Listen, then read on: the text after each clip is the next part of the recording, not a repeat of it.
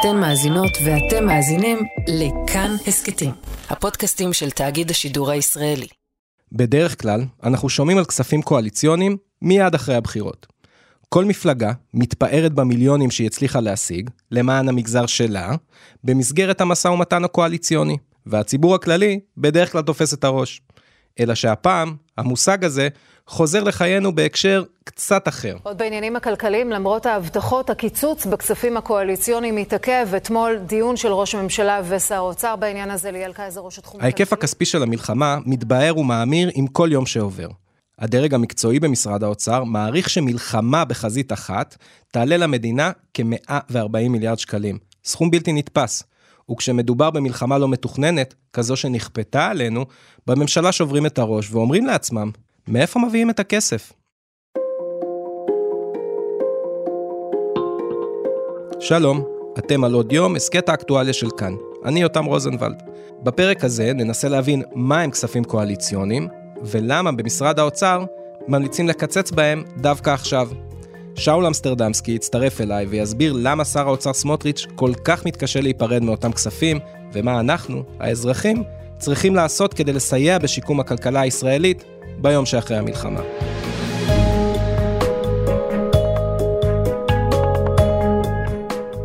שלום שאול אמסטרדמסקי. שלום יותם. בוא תעשה לי סדר בראש, מה זה כספים קואליציוניים? כספים קואליציוניים זה בסך הכל שם מכובס לשוחד פוליטי.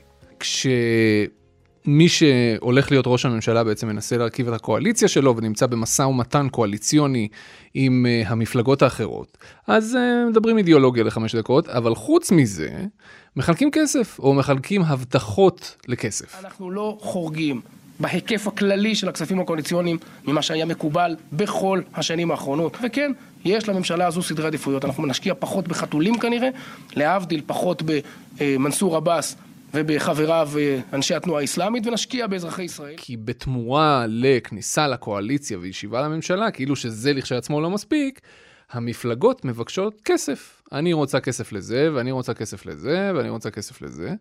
ובסופו של דבר, מה שראש הממשלה מסכים במשא ומתן הזה, נכנס להסכם הקואליציוני, ואז מהרגע שמוקמת הממשלה, המטרה של המפלגות היא לוודא שראש הממשלה עומד במילה שלו. ואז הן מנסות לדחוף את, ה, אה, את ההבטחות האלה, לגלגל אותן לצורה של כסף ממשי, של צ'קים, לצורך העניין, שייכנסו לתקציב המדינה כמה שיותר מהר. זאת אומרת שהכספים האלה הם בהגדרה חלק מהתקציב, מהחוק של התקציב והכל? הם בהחלט חלק מחוק התקציב, הם לא בבסיס התקציב. כלומר, זה לא משהו אוטומטי שמגולגל משנה לשנה, אלא זה בהתאם להבטחה. יכולה לבוא ממשלה אחרת, שנה אחר כך, או שנתיים או ארבע, ולהגיד, טוב, זה לא, לא צריך את זה יותר, בוא נזרוק את זה הצידה, ובוא נעשה משהו אחר. וכמה כסף אנחנו מדברים? כמה, מה הגודל של הקופה הזאת של הכספים קואליציוניים? אז בשנת 2023 אנחנו מדברים על סדר גודל של 6 מיליארד שקלים, ובשנה שלאחר מכן, ב-2024, אנחנו מדברים על סדר גודל של 8 מיליארד שקלים. שמענו בימים האחרונים שבמשרד האוצר נורא ממליצים לשר האוצר סמוטריץ' לקצץ חלק מהכספים הקואליציוניים. כן. מה זה בעצם אומר, שהוא לא יעמוד בהתחייבויות שלו כלפי המפלגות האחרות בקואליציה? אז א', צריך לזכור, אלה לא הבטחות שלו בכלל, אלה הבטחות של ראש הממשלה. ראש הממשלה הקים את הממשלה. לא סמוטריץ'. אה, חלק מהכספים הקואליציוניים מיועדים גם לסמוטריץ' ולמשרדים בעצם שהמפלגה שלו מחזיקה בהם, אה, וגם של השותפה שלו בבחירות אה, עוצמה יהודית של בן גביר, למרות שהם חתמו על הסכמים קואליציוניים שונים. ולכן סמוטריץ' נמצא באיזשהו מלכוד. אם הוא יחליט שהוא מקצץ את כל הכספים הקואליציוניים, הוא יורה לעצמו ברגל, כי הוא צריך בהגדרה לגעת גם בכספים הקואליציוניים שהולכים למשרד למשימות לאומיות של אורית סטרוק, שזה חלק מהמפלגה שלו, וכל מיני משרדים אה, מצחיקים אחרים כאלה שלא באמת צריך אותם.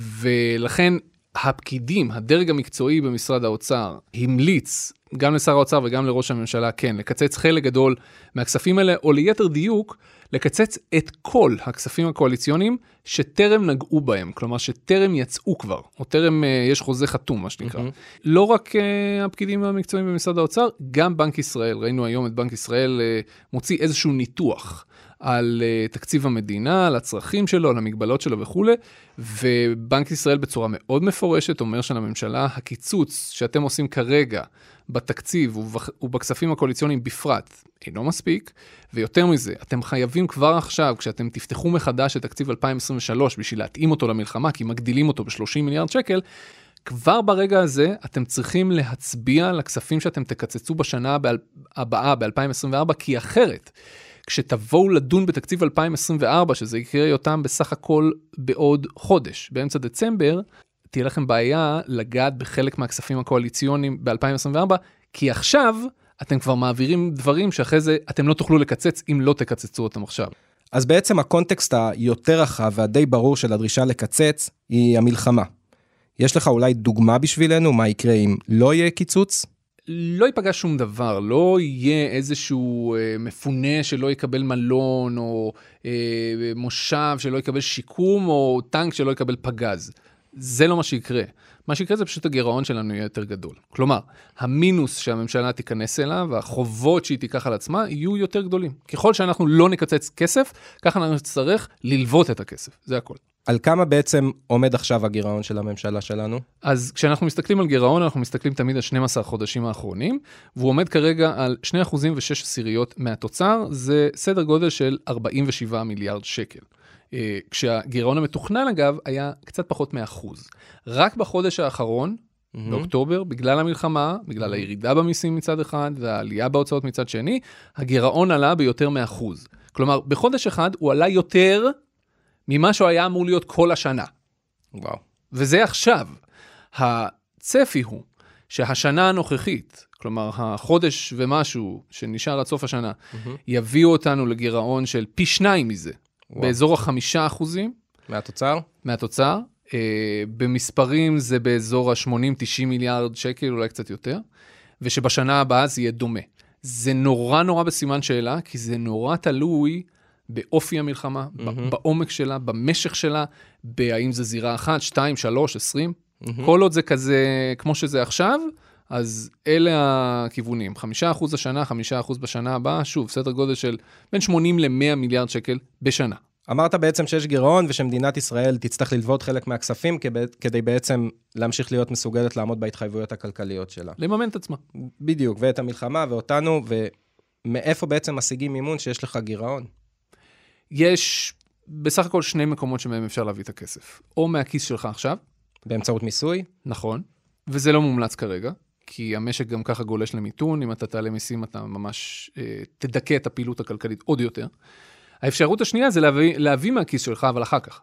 שמה זה אומר? ללוות את הכסף. כשמדינת ישראל תלך ותלווה את הכסף, היא לובה אותו מגופי הפנסיה שלנו, היא לובה אותו ממשקיעים זרים בחו"ל, מכל מי שמוכן לקנות איגרת חוב של ממשלת ישראל. והיא תחזיר את הכסף הזה, והיא תשלם ריבית על ההלוואות האלה, ואת הריבית ואת ההחזר, אנחנו נשלם בתקציב המדינה כל שנה. כלומר, במקום לקחת מהמיסים שלך עכשיו, mm-hmm. ייקחו מהמיסים שלך אחר כך. אבל בסוף, אין, אין, אין פטנטים. זאת אומרת, זה יבוא מהמיסים שלנו, פשוט כרגע זה יבוא בצורה של הלוואה מאוד גדולה. זאת אומרת שאנחנו נשלם את זה או עכשיו, או בחלקים קטנים למשך שנים עכשיו. לא רק אנחנו, גם הילדים שלנו וגם הנכדים שלנו, כי זה הרבה מאוד כסף.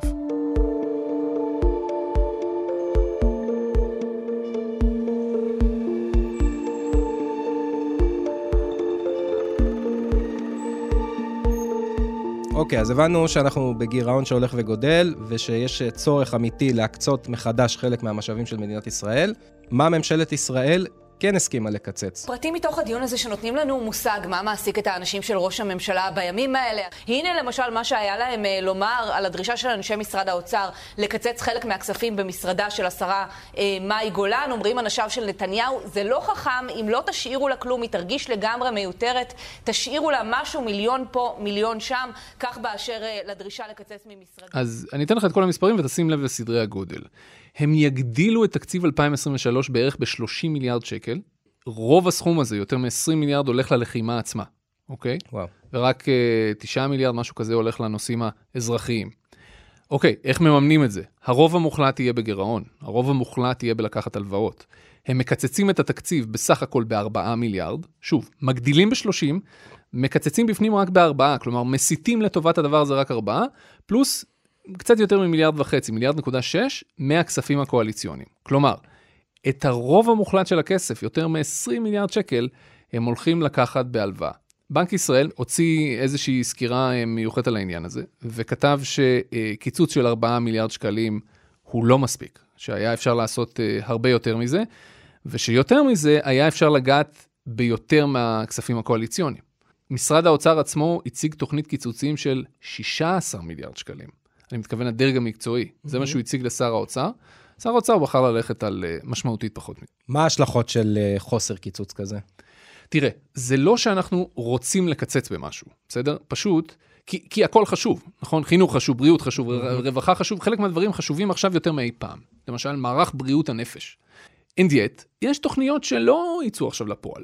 אה, משרד התיירות אה, לא צריך את תקציב שיווק התיירות שלו, כן? אף אחד לא הולך לבוא לפה. כן. אה, ואפשר לחשוב על תוכניות דומות שמתקיימות בשגרה במשרדי הממשלה ולא מתקיימות בחירום כרגע. אבל יותר מזה שאפשר היה להסיט כסף שלא באמת צריך אותו עכשיו לשום דבר אחר לטובת המאמץ המלחמתי, ואגב, גם לסגור משרדים מיותרים וכולי, גם זה חיסכון כספי. אומר בנק ישראל לשר האוצר ולראש הממשלה, תקשיבו, אתם הולכים לקחת הלוואה ענקית בכל מקרה, גם אם תקצצו עכשיו. כשאתם הולכים לקחת את ההלוואה הזאת, המשקיעים, אלה שהולכים לתת לכם את הכסף, הם צריכים לראות שאתם רציניים. הם צריכים לראות שיש הנהגה כלכלית אמיצה ליד ההגה, שעושה שיקולים נכונים של מה יותר חשוב ומה פחות אה, חשוב, שמוכנה לקבל החלטות אה, אמיצות, שמצריכות אותה לריב וכולי וכולי. שיש בן אדם רציני בתהליך קבלת ההחלטות, ולא סתם אה, מפזרים כסף לכל עבר, כי, כי זו מדיניות לא אחראית. אם אתם תלכו למשקיעים ללוות כסף, כשאתם מציגים באמת את המדיניות האחראית הזאת ויד בוטחת על ההגה, המשקיעים יסכימו להלוות לכם את הכסף בריבית מסוימת. אם אתם תלכו ותיקחו הלוואת ענק כזאת, ועל הדרך תפזרו מלא כסף, אה, כספים קואליציוניים וכאלה, המשקיעים יבינו את המסר מאוד מהר, והם ילוו לכם את הכסף, פשוט בריבית הרבה יותר גבוהה. למה, הם פחות סומכים עלינו שאנחנו נצליח להחזיר, שאנחנו מתנהלים כמו שצריך? בדיוק ככה, אחד לאחד מה שאמרת. זאת אומרת שזה לא רק מהלך כלכלי מספרית, זה גם מהלך של בניית אמון. חד משמעית. בוא, כשאתה, אם אתה, תחשוב על עצמך, היית הולך לבנק ומבקש משכנתה של, לא יודע מה, עשרה מיליון שקל. הבנק היה אומר לך, בואנה, זה משכנתה ממש גדולה, תראה לי שנייה שאתה בן אדם רציני. ואז היית מראה את כל התלושים וההכנסות וזה, ומראה שאתה בן אדם פיקס. אם היית בדרך לבנק, אה, אה, קונה גם מלא חליפות יוקרה מכסף שאין לך וכאלה, הבנק היה, או שלא נותן לך את ההלוואה בכלל, או שאומר, אוקיי, הנה ווירדו, בוא ניקח ממנו ריבית של 20 אחוז. וזה בעצם מה שהולך לקרות לנו? פשוט ריבית יותר גבוהה שאני ואתה, וכמו שאמרת, ילדים ונכדים ודורות קדימה נשלם אותם? כל עוד הממשלה לא תשדר איזושהי רצינות לשווקים, כן. חד משמעית כן. שוב, את ההלוואות אנחנו ניקח. אני לא חושש מאיזשהו מצב של אה, מה שנקרא בשפה הכלכלית, שאנחנו מאבדים access to market, שאנחנו לא מצליחים ללוות בכלל. אנחנו לא שם. הנתונים המקרו-הכלכליים של ישראל הם טובים, היחס בין החובות שלנו לתוצר הוא נמוך יחסית, זה מאפשר לנו ללוות את הכסף. אבל אנחנו כבר רואים בשווקים שפרמיית הסיכון על החוב שלנו עלתה, שהריבית שאנחנו משלמים על החובות שלנו כבר עלתה, שדירוג האשראי של איגרות החוב של ממשלת ישראל כבר ירד. שמה אומרת, זה אומר שהדירוג ירד? זה אומר שדה פקטו המשקיעים מוכנים להלוות לנו כסף, אבל uh, דורשים על זה יותר ריבית, כי הם חושבים שאנחנו מש, uh, משק מסוכן יותר, ווואלה, הם צודקים.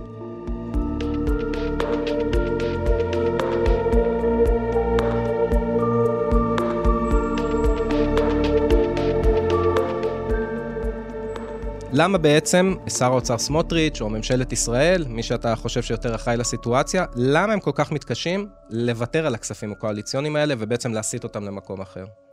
כמו שאמרתי בהתחלה, הכספים הקואליציוניים הם שוחד פוליטי. הם הדבק שמחבר את uh, סיעות הקואליציה זו לזו, הם הסיבה שבגללה הם היו מוכנים להיכנס לממשלה.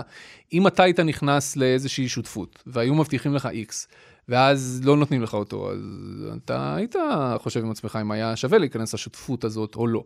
אז עכשיו מלחמה וכולנו אחים וממשלת חירום לאומית, אני לא אומר את זה בציניות, זאת אומרת, כולם באמת על זה. אבל פוליטיקאים הם פוליטיקאים, הם צריכים להיבחר מחדש. ולכן הם תמיד תמיד לעולם יחשבו על היום שאחרי. הם יחשבו על הבחירות הבאות, על המבנה של הקואליציה, ואם צריך שהדבק הזה ימשיך להדביק, אז הם יעבדו בזה שהדבק ימשיך להדביק. מה יכול לעזור אה, לממשלת ישראל, שכמו שאתה אמרת, גירעון, אה, רבים על כסף, מה יכול לעזור לממשלת ישראל, לא משנה מי תהיה, ולנו לציבור בישראל, להקטין את החוב? ראינו בקורונה שממשלת ישראל עבדה סכום אגדי, 200 מיליארד שקל. אני מאמין שבמלחמה הזאת אנחנו נגיע או קרוב לזה או לזה, או אולי נח... נחצה את זה, שוב, תלוי מאוד במשך הממשלה, המלחמה וכולי. עוד הלוואה של 200 מיליארד שקל או יותר. כן, למרות שחלק גדול מההלוואות האלה שהן שלקחנו כבר החזרנו. מה שאני רוצה להגיד, לקחנו אז את ההלוואה, או את ההלוואות, זה לא הלוואה אחת, ושרדנו. יצאנו מהקורונה, המשק זינק בטירוף, ותוך שלוש שנים, כן, בין 2020 ל-2023, למרות שמאוד הגדלנו את החובות שלנו, אחרי זה היחס חוב תוצר, היחס בין החובות לתוצר, אה, ירד חזרה פחות או יותר לאותה רמה שהוא היה ערב הקורונה. בתוך שלוש שנים. זה הישג פנומנלי, לא קרה במדינות אחרות. זה קרה בעיקר בגלל שהכלכלה שלנו מאוד מאוד צמחה. היה גידול מאוד גדול בהייטק אה, ובכל מיני דברים אחרים. אם נצליח לעשות את זה שוב אחרי המלחמה, כלומר, אם הכל מאוד מאוד יצמח מאוד מהר ובעוצמה גדולה, אז זה יקטין את אה, מצבת החובות שלנו ביחס לתוצר. מה שקורה עכשיו שונה מתקופת הקורונה. גם כי אז הריבית הייתה אפס והיום היא הרבה יותר גבוהה. אבל גם משום שאחרי הקורונה, אתה יודע, המשק נסגר ונפתח מחדש. עכשיו זה עולם אחר. הוצאות הביטחון יישארו מאוד גבוהות גם אחרי שהמלחמה תסתיים.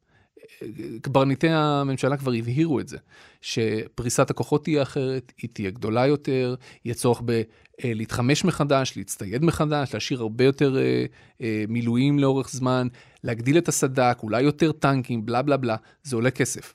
חוץ מזה, אתה תצטרך להשקיע אחרי המלחמה.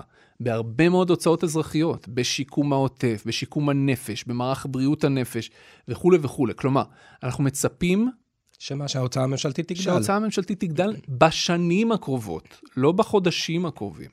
מה שאומר שאנחנו נצטרך להמשיך ללוות כסף לאורך זמן. ולכן, בשביל לחזור לנתונים מקרו-כלכליים לא רעים שהיינו ערב המלחמה, כולנו, כולנו, כל המשק הישראלי, יצטרך לעבוד מאוד קשה, מילולית, לעבוד מאוד קשה, לשלם הרבה מיסים ולהצמיח מאוד את הכלכלה.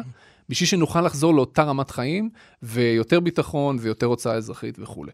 זה אומר שלדעתי, יש פה א', צורך, וב', הזדמנות בריסטארט ענק, או ב... תקרא לזה איך שאתה רוצה. התנאה מחדש של כל הכלכלה והחברה הישראלית. להבין שהאירוע שקרה פה הוא אירוע מכונן, לרע ולטוב. וכל חלקי החברה הישראלית צריכים להתגייס, ממש, להתגייס, בשביל לקחת את הכלכלה הישראלית למקום הרבה יותר טוב, כי אחרת אלה יהיו שנים מאוד מאוד מאתגרות מבחינה כלכלית. רמת החיים עלולה לרדת, ההוצאות הציבוריות עלולות uh, להתכווץ בכל מיני מקומות בשביל לממן את כל היתר, לאפשר את כל היתר, mm-hmm. ואנחנו לא רוצים ללכת לעשור אבוד, כמו שהיה אחרי מלחמת יום כיפור. עשור אבוד. אנחנו לא רוצים להיות שם. ובשביל זה אנחנו באמת, באמת, באמת, כולנו צריכים לדחוף את הכלכלה הישראלית קדימה, וכשאני אומר כולנו, אני מתכוון לכולנו. ציבורים חדשים? הכל. כולם, גם כולל ציבורים שלא עושים את זה היום מספיק. העזרה למשק ולממשלה תהיה בעצם בצורה של עוד ידיים עובדות שישלמו מיסים? כן, ללכת לעבוד, לפתוח מקומות עבודה, לפתוח מפעלים, אה, סטארט-אפים, אה, לא יודע מה, ללכת לעבוד בחקלאות, מה שעושים היום בעיקר, אה, או לא בעיקר, חלק, חלק גדול מהעבודות בחקלאות זה עובדים זרים, הכל. פשוט באמת באמת להתגייס אזרחית לטובת המשק. אתה חושב שהנפש שלנו, הישראלים, בנויה ל... לעבודות שכבר חשבנו שאנחנו לא נעשה אותן יותר בחיים? אמרת חקלאות, אבל זה יכול להיות גם סיעוד ודברים נוספים שאנחנו תמיד מביאים עובדים מבחוץ. שאלה מצוינת, אני לא יודע לענות לך עליה. האם אני הייתי הולך לעבוד באחת מהעבודות האלה? אני לא חושב. או אתה יודע מה? כרגע לא. אם לא הייתה לי עבודה במשך שנה, אני חושב שכן. עכשיו, לא חייבים להגיע לשם, אפשר לתמרץ אנשים ללכת לעבוד בעבודות שהם לא רוצים לעבוד, אה, עם מענקים, עם, עם אמצעים אחרים. אה, הממשלה כבר מתחילה לעשות את זה, לא בטוח שזה מספיק. תמיד יהיו עובדים זרים, תמיד, mm-hmm. אבל כן, אני חושב שבהחלט יש פה פוטנציאל.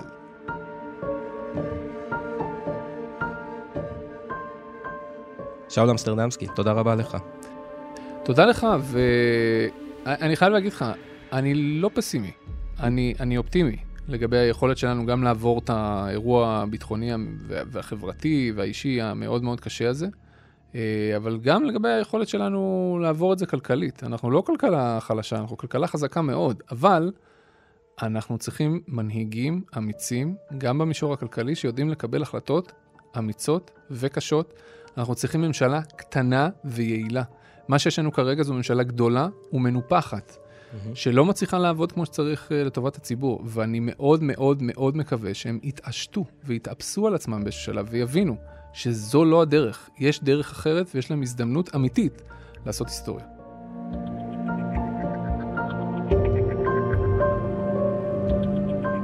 האזנתם לעוד יום. תודה לאלעד זוהר על עיצוב הקול והמיקס, על הביצוע הטכני, משה ליכטנשטיין ויוראי פיקר. עורך עוד יום הוא דניאל אופיר. פרקים חדשים של עוד יום עולים בכל יום ראשון, שלישי וחמישי.